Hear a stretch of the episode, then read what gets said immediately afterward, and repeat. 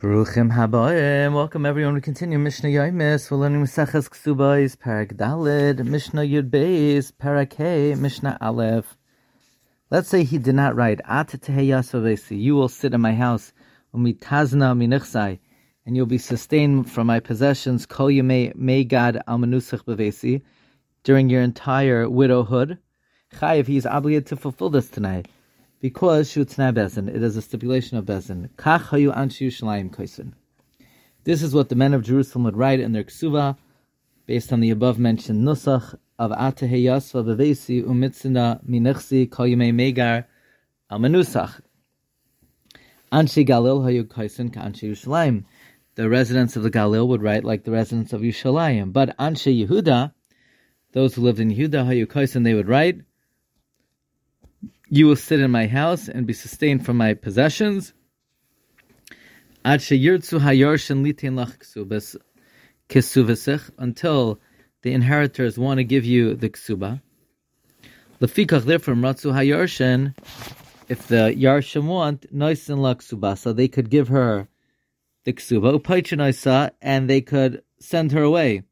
Meaning, based on the nusach that they wrote in their ksuba, they have the rishus to pay the amana, the ksuba, even against her will, in order to exempt themselves from feeding her. But according to the Anshe Yerushalayim and the Anshe Galil, that as long as the amana is not toivea the ksuba, so then she's sustained. Uh, that will be a obligation as part of the Tanai ksuba.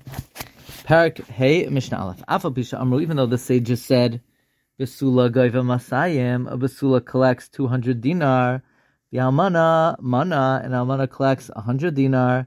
Imratza, if the husband wants, a Hoisef Ta'arif Amana, even a, a thousand dinar, even 10,000 dinar, Yosef, he's allowed to.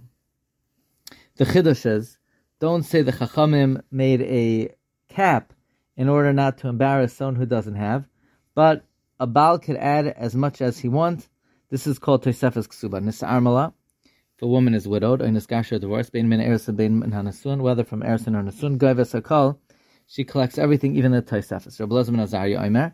Lezman Azariah says, Min Hanasuan, if she is widowed or divorced from Nasuan, Goives Hakal, she collects everything. But Min Ha'erison, if she's Nasalmain or Naskarish from Erison, Basula Goiva Masayim, a Basula collects 200, Bi'amana Amana.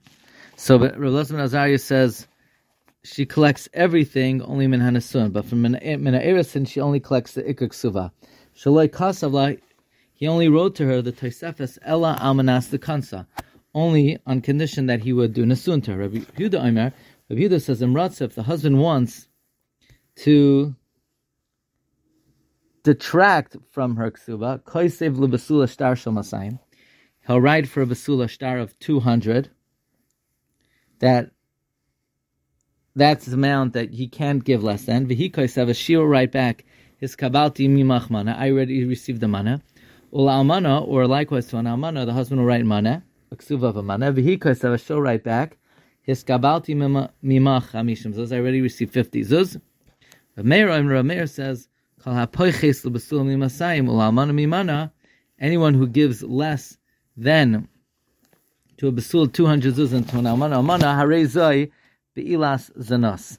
Rav Meir holds it is usher for a person to keep his wife even for a moment without a ksuba, and it's not considered a ksuba if it's less than 200 for a basula and a mana for an almana. We pass like Rabbi Lazar. Wishing everyone a wonderful day.